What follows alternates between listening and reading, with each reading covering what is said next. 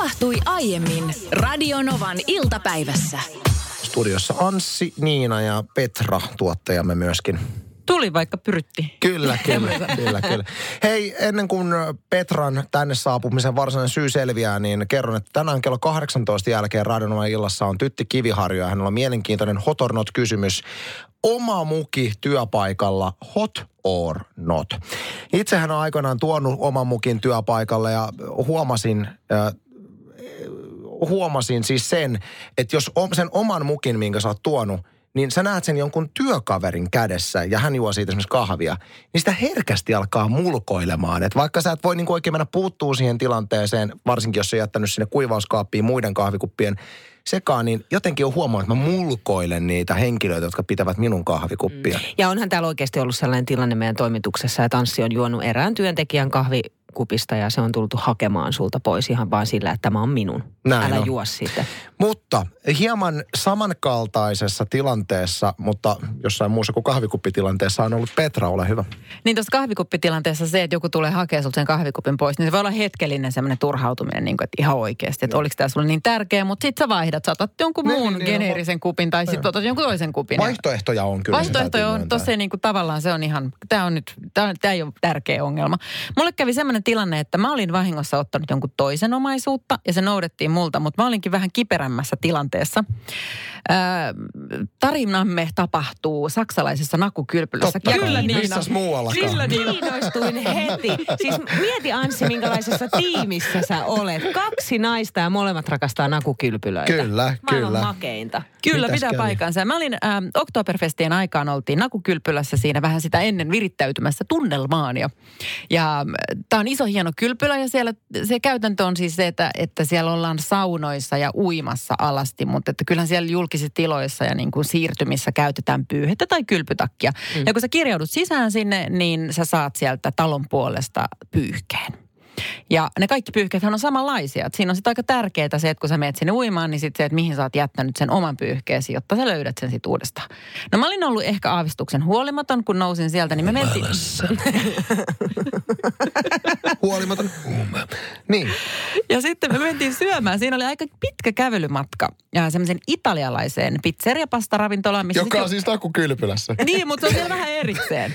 Ja tässä mä haluan... Nyt kuuntele Anssi. Mä haluan korostaa tässä, että se on hyvin niin kuin sivistynyt ja semmoinen niin kuin hieno paikka. Että Just vaikka näin. siihen, tässä siinä on tämä nakuiluefekti tai tämmöinen elementti, mutta se ei, kuitenkin sen ravintolassa, niin siellä ollaan pyyhkeet ja kylpytakit päällä ja syödään ja näin ja istutaan ja se... Me katsotaan maisemia Niin. samalla. No niin, nyt, nyt näh, nähkää minut ja seurueeni siellä sitten syömässä ja juomassa punaviiniä hienoista laseista ja syömässä pastaa. Niin yhtäkkiä siihen tulee ryhmä sellaisia miehiä, jotka rupeaa mulle niin kuin räyhäämään saksaksi. Ja yksi niistä miehistä sanoi, että mä oon varastanut sen pyyhkeen. Okei. Okay. Ja mä sanoin, ei, ei kun tää on mun pyyhke. Sanoin, että ei kun on. Ja sitten pystyi, hän pystyi todentamaan sen niin, että siinä kylpylän pyyhkeessä oli joku niin kuin vaaleansininen viiva. Ja siinä pyyhkeessä, mikä mulla oli, niin oli tyyli vaale vihreä viiva. Mä en ollut huomannut. Se oli hänen pyyhkeensä. Ja sieltä seisomalta minulta riistettiin se pyyhe.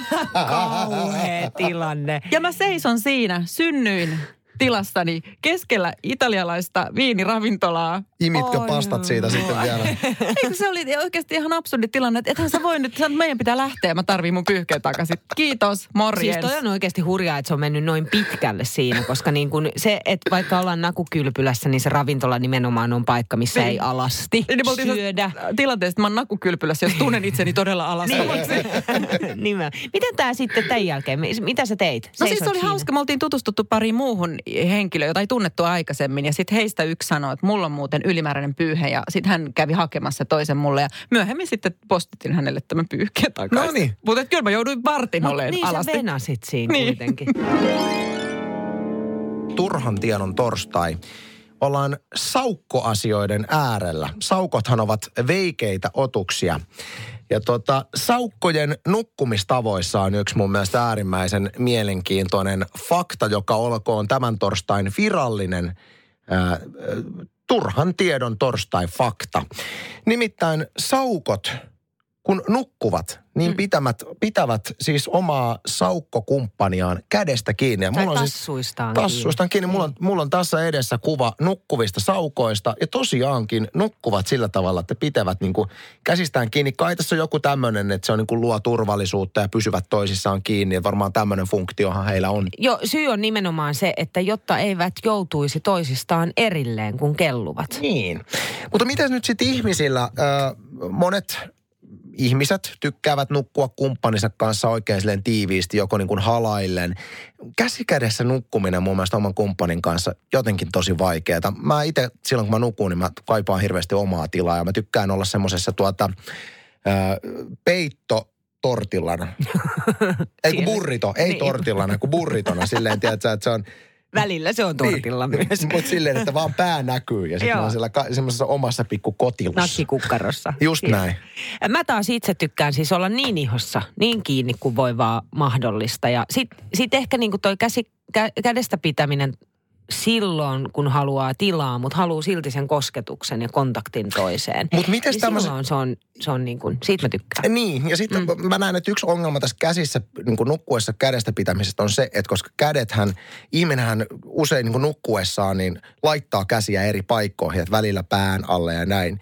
Niin mä oon itse kokenut, että jos mun koko aika toinen käsi on tietyllä tavalla varattu, niin se rajoittaa hirveästi mun nukkumis. Ai, kun mulla on taas se, että mulle tulee se turvallinen fiilis, että mitä, mitä enemmän mä oon siinä toisessa kiinni niin kuin koko kropalla jotenkin. Mm. Ja siinä on se ihokosketus. Koska niin kuin, eihän siis missään nimessä missään niin kuin yöpaidoissa tai muissa nukutaan, vaan ehdottomasti alasti. Ja ihan paras, ihan paras, tu, joka luo turvaa, on tietysti pitää kiinni siitä kauneimmasta, koska se vaan niin kuin osuu hyvin käteen ja tuntuu Se, hyvältä. Mitä Niina yrittää sanoa, että hän pitää miehensä vehkeestä kiinni nukkuessaan. Miksi sä sanoit, no toi kuulostaa Kaikki ei välttämättä ymmärtänyt sitä, kun sä, mitä sä et siitä kauneimmasta. Niin. Mun mielestä toi on tosi hienoa. Niin, Mutta se niin. tietysti vaatii tiettyä ulottuvuutta mieheltä, että se onnistuu. Koska sitten se on hankala nukkua naisella silleen, että sä pidät niinku kahden sormen välissä. No sitä vaaraa ei ole. Tavaraa ei ole täällä teillä kyllä, mutta... Ei se mitään ulottuvuutta. Hei, keskustelu on päättynyt. Te on... Kadun jo, että otin asian esille. Hei, nyt pikkuhiljaa aika heittää jäähyväiset. No, Nimittäin olemme saaneet tänään uutisen, että Junttidiskon kuningas Frederik jättää jäähyväiset, lopettaa viihdeuransa. Ja myöskin Junttidiskon kuninkaasta tehdään elokuva, näin muun muassa Mesta.net kirjoittaa. Ja ihan leffaa. Kyllä, Oho. kyllä. 2020 on kirjaa tulossa ja, mm. ja myöskin Frederikin elämästä kertova elokuva on käsikirjoitusvaiheessa. Mm, Vähän siis sanotaan, että ensimmäinen fiilis tästä uutisesta oli hieman skeptinen johtuen siitä, että mä oon tehnyt viihdebusiness aikoina niin muutamankin kerran Frederikin kanssa yhteistyötä ja hän on siis sanonut jo monta vuotta sitten, että tämä tää loppui nyt tähän. Ja aina sieltä vaan uutta levyä silti pötkähti. No kato, just niin kuin pötkäätää. Kato, mullakin on sellainen niin kuin kutina, että mä oon ihan niin kuin lukenut mediasta useampaankin kertaan, kuinka nyt ura loppuu ja sitten kuitenkin se siitä jatkuu. Mun mielestä se edellinen kerta, kun Frederik mulle sanoi, että hän lopettaa uransa, niin taisi olla just silloin, kun mä tein Frederikille musiikkia. Ai, se oli silloin? Et se oli silloin, että hän, hän, kun meikäläisen biisit oli laittanut levylleen, niin tuli se toteamus, että eiköhän tämä nyt ollut tässä. Mutta tota, se on, mu- niin, Eli sä oot tehnyt. olen tehnyt. Olen Onko tehnyt. siinä hollilla nyt sun tekemä biisi? Kas kun kysyit, kas kun kysyit, kyllä on. Siis tämä sijoittuu tonne noin, sanoisinko vuoteen 2011-2012. Joo. Ää, silloin Frederik oli tekemässä u- silloin uutta levyään ja, ja me oltiin tehty jo aiemmin vähän yhteistyötä siinä kysyi, että voitko Anssi muutaman biisin tehdä levylle ja minähän mä ajattelin, että kun Junttidiskon kuningas kysyy, niin totta kai mä voisin esitellä, että minkälaisia biisejä. No tämä siis ensimmäinen esimerkki, tämä on mun tuottama. Eli olen nämä taustat tehnyt ja olen myöskin säveltänyt tämän kappaleen. Okei. Kappale on nimeltään Lady Boy ja tämähän on suorastaan siis mestariteos.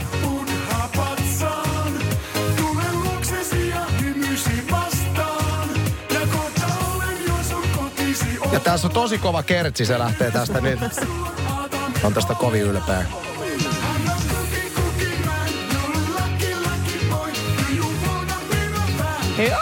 Tämä siis Kertsin sanotus on kyllä Frederikin ihan omasta päästä. Mä sit jelppasin säkeistöjen kanssa, mutta sävellys on tosiaan meitsin. Tää on Lady Boy. Ei nyt kultaa myynyt eikä striimannut, mutta joka tapauksessa... Mutta varmasti keikoilla kuullaan. On varmasti No niin. kuultu. Ja sitten olen myöskin tehnyt tämmöisen biisin Frederille kuin Reino. Tämä on siis Frederikin oma sanoittama kappale. Mä oon tehnyt nämä taustat ja säveltänyt tämänkin. Kuunteles. Mistä mä löydän ehdän sypsättään Kaikkea mäkin Kaikkea mäkin on hyvän ehkä urallani tehnyt, mutta... et- Aika hei hieno. Joo, kyllä, hei, kyllä, kyllä. Ja nyt kun Frederikin urasta tehdään elokuva, niin kyllä nyt jotain pientä roolia tai ainakin toivoisin, että joku meikäläistä esittää, koska onhan mullakin, mä oon jättänyt pienen käden jälkeen. Hei, wow, wow, wow. Nyt, Mitä? kuka Mitä? se olisi? Kuka se olisi, jos Ai, ei Matt, se- Matt Damon Jos ei, ei Matt lähde? Damonia Koska Matt lasketaan. Damonhan on ihan sun näköinen. Samuli Edelman voisi olla. Luulet sä? Nuori Anssi Honkanen tuottamassa. En tiedä, katsotaan miten tämä on kuitenkin nyt käsikirjoitusvaiheessa, niin katsotaan, jos tähän pystyisi vielä vaikuttamaan. Ei ole päivää, ettei Yhdysvaltain presidentti Donald Trumpista uutisoitu. Nyt uutisoidaan moneltakin rintamalta. Itselläni osui Donald Trumpia koskeva uutinen silmiin Helsingin Sanomista, jossa siis demokraattijohtaja Nancy Pelosi puoluetovereineen on ollut Syyria-aiheisessa kokouksessa Valkoisessa talossa tapaamassa presidentti Trumpia. Ja ovat lähteneet siis kesken kokouksen ovet paukkuen pois sieltä kokouksesta. Yksi syy, siis yksi, syitä oli oikeasti paljon, mutta yksi syy oli se, että presidentti Donald Trump oli haukkunut demokraattijohtaja Nancy Pelosia kolmannen luokan poliitikoksi. Okei. Okay. Mietis nyt itse Niina, että sä olisit täällä meidän firmassa esimiehen kanssa palaverissa. Hän sanoisi, kuule Niina, sä oot kolmannen luokan radiojuontaja, niin siinä saattaisi olla, että aika nopeasti kuule ovet paukkuus. Mutta tuli vaan mieleen tästä ylipäätään se, että väitän, että työpaikoilla on verrattain harvinaista se, että saat esimerkiksi esimiehesi kanssa palaverissa ja ö, tilanne äityy semmoiseksi, että alamainen, no tai vaikkapa esimies, lähtee siitä työpaikan tilanteesta ovet paukkuen pois. Aika harvassa. koska parisuhteessa on erittäin yleinen tilanne, että, että keskeytetään se riita ja kähnämä sillä, että toinen kääntää sen lähtee pois. Parisuhteessa tota tapahtuu koko ajan. Joo, työpaikalla sitä ei tapahdu varmasti uskon sen takia, että koska se on heikkous siinä kohtaa. Sä näytät heikkoutesi, kun sä lähdet kävelemään pois. Toki sehän on myös tapa pistää rajoja, mutta sitten viedään niin kuin tosi ääripäätilanteeseen. Parisuhteessahan se, että sä lähdet kävelemään tilanteesta pois, niin sä otat happea. Sä et sillä hetkellä pysty perustelemaan sitä sun omaa puoltasi tarpeeksi hyvin, ö, sä et saa itkulta sitä perusteltua, tai sit sä oot loukkaantuja sorttia ja sit sä koet jotenkin sen niin kuin sellaiseksi turvalliseksi, että sä vaan niin kuin yksinkertaisesti lähet siitä tilanteesta pois. Sehän, jos sä työpaikalla teet noin, niin sähän laitat sen ihmisen, joka jää siihen tilanteeseen, niin toivoen tietyllä lailla, että se lähtee sun perään. Mm. Tai sitten ihan yhtä lailla, jos sä lähdet siitä tilanteesta pois, sunhan on tosi vaikea työpaikalla kohdata uudestaan sitä, sitä henkilöä, koska sä joudut käymään läpi sen, että sä oot lähtenyt tilanteesta pois. Oli syy mikä tahansa. Oma analyysi tähän, että minkä takia työpaikoilla tapahtuu tosi paljon vähemmän tämmöistä niin kuin keskustelusta ovet paukkuen pois lähtemistä kuin taas sit parisuhteessa, johtuu siitä, että työpaikoilla keskimäärin ollaan paljon ratkaisukeskeisempiä asioiden selvittelyn suhteen kuin parisuhteessa. Ja mun mielestä se on tietyllä tavalla sääli. Mä uskon, että suurimmaksi osaksi työpaikalla, kun tulee erimielisyyksiä ja raakojakin erimielisyyksiä ja vihanpitoa ja huutoa ja ehkä itkuakin, niin usein molempien riidan osapuolten tahtotila on kuitenkin, että hei, meidän pitää niin kuin tavalla tai toisella viedä tämä homma maaliin, niin että me mm. löydetään tästä tie, millä me voidaan jatkaa duuneja. Parisuhteesta tämä usein loistaa poissaolollaan, että ajateltaisiin, että hei, nyt meidän on niin kuin, sä oot tota mieltä ja mä oon tätä mieltä, etsitään yhdessä tie, että me pystytään jatkamaan rauhassa tätä. Tosi usein unohdetaan se, että ratkat, ratkaistaan se tilanne ja sitten se loppuu semmoiseen niin kuin ovien paukkeeseen ja huutoon ja kukaan ei yritäisi ratkaista sitä tilannetta. Niin, mutta kyllähän halutaan varmasti parisuhteessa sen tilanteen jälkeen lähteä ratkaiseen sitä tilanteet, tilannetta. Niin mä jotenkin taas näen ton niin, että parisuhteessa ollaan vielä enemmän ratkaisukeskeisempiä kuin työpaikalla. Et työpaikalla se menee taas niin, että sä jätät sisällesi tosi paljon. Et jos on oikeasti sellainen tilanne, että normaalisti tässä tilanteessa parisuhteessa mä lähtisin kävelemään ovet paukkuen pois, niin työpaikalla mä en pysty tekemään sitä koska mä nielen. Toi on hyvä pointti ja taatusti totta. Ja mä väitän, että työpaikan ilmapiiri ja se että tehdään töitä, niin vaatiikin tiettyyn pisteeseen asti, että sä et anna aina sitä niin kuin raakamatskua itsestäsi niin sanotusti ulos ja sano kaikkea, mitä mieleen tulee, koska sä suojelet sitä työilmapiiriä. Kotona ehkä tarvitse tehdä sitä niin paljon. No, eiköhän tässä Nancy Pelosella ja Donald Trumpilla, niin tuskin Nancy on hirveästi sisäänsä patoinut. Kyllähän molemmat niin kuin antaa Twitterissä sitten niin kuin toistensa kuulla kunniansa. Puhuttiin äsken, no viitattiin uutiseen, jossa demo, de, demokraattijohtaja on kävellyt pois Donald Trumpin Syyria-palaverista ja päädyttiin vaan siis tämmöiseen keskusteluun, että miten harvinaista se oikeastaan työpaikoilla on, että lähdetään pois palavereista, kun suututaan, kun tämä on parisuhteessa aika yleinen skenaario, että lopetetaan se parisuuden riita siihen, että lähdetään niin kuin niskoja nakellen pois siitä tilanteesta. Joo, ja mä sitten siihen sanon, että työpaikalla varmasti ei niin kuin sen takia sitä tehdä, koska se koetaan heikkoutena se, että sä lähdet tilanteesta pois, niin Arska laittoi mielenkiintoisen näkökulman ö, numeroon 17275, että parahin Niina.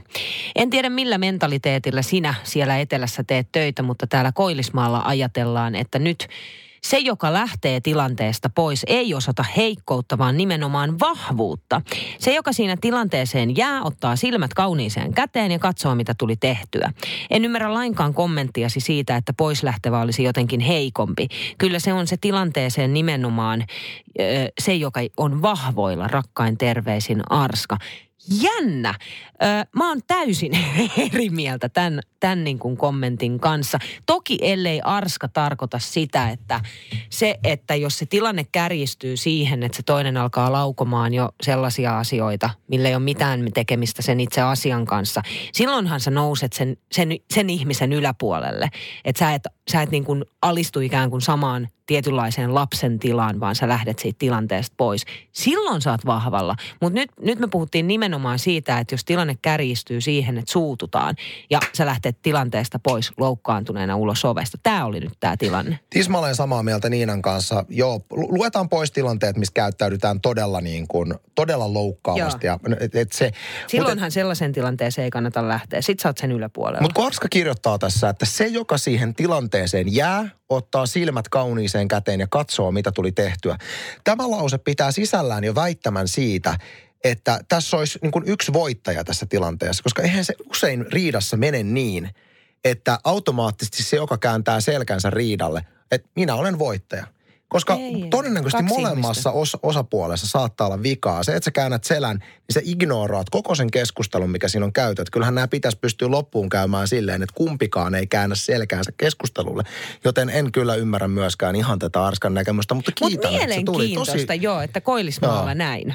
Ja vielä kun Arska lopetti viestinsä, että rakkain terveisin Joo. Arska, niin me Arska aistitaan tästä sun viestistä oikein tämmöinen lämpö. Ja, ja tämä oli, tää oli tosi hieno viesti. Kiitos, että laitoit. Saatiin hyvää keskustelua tästä.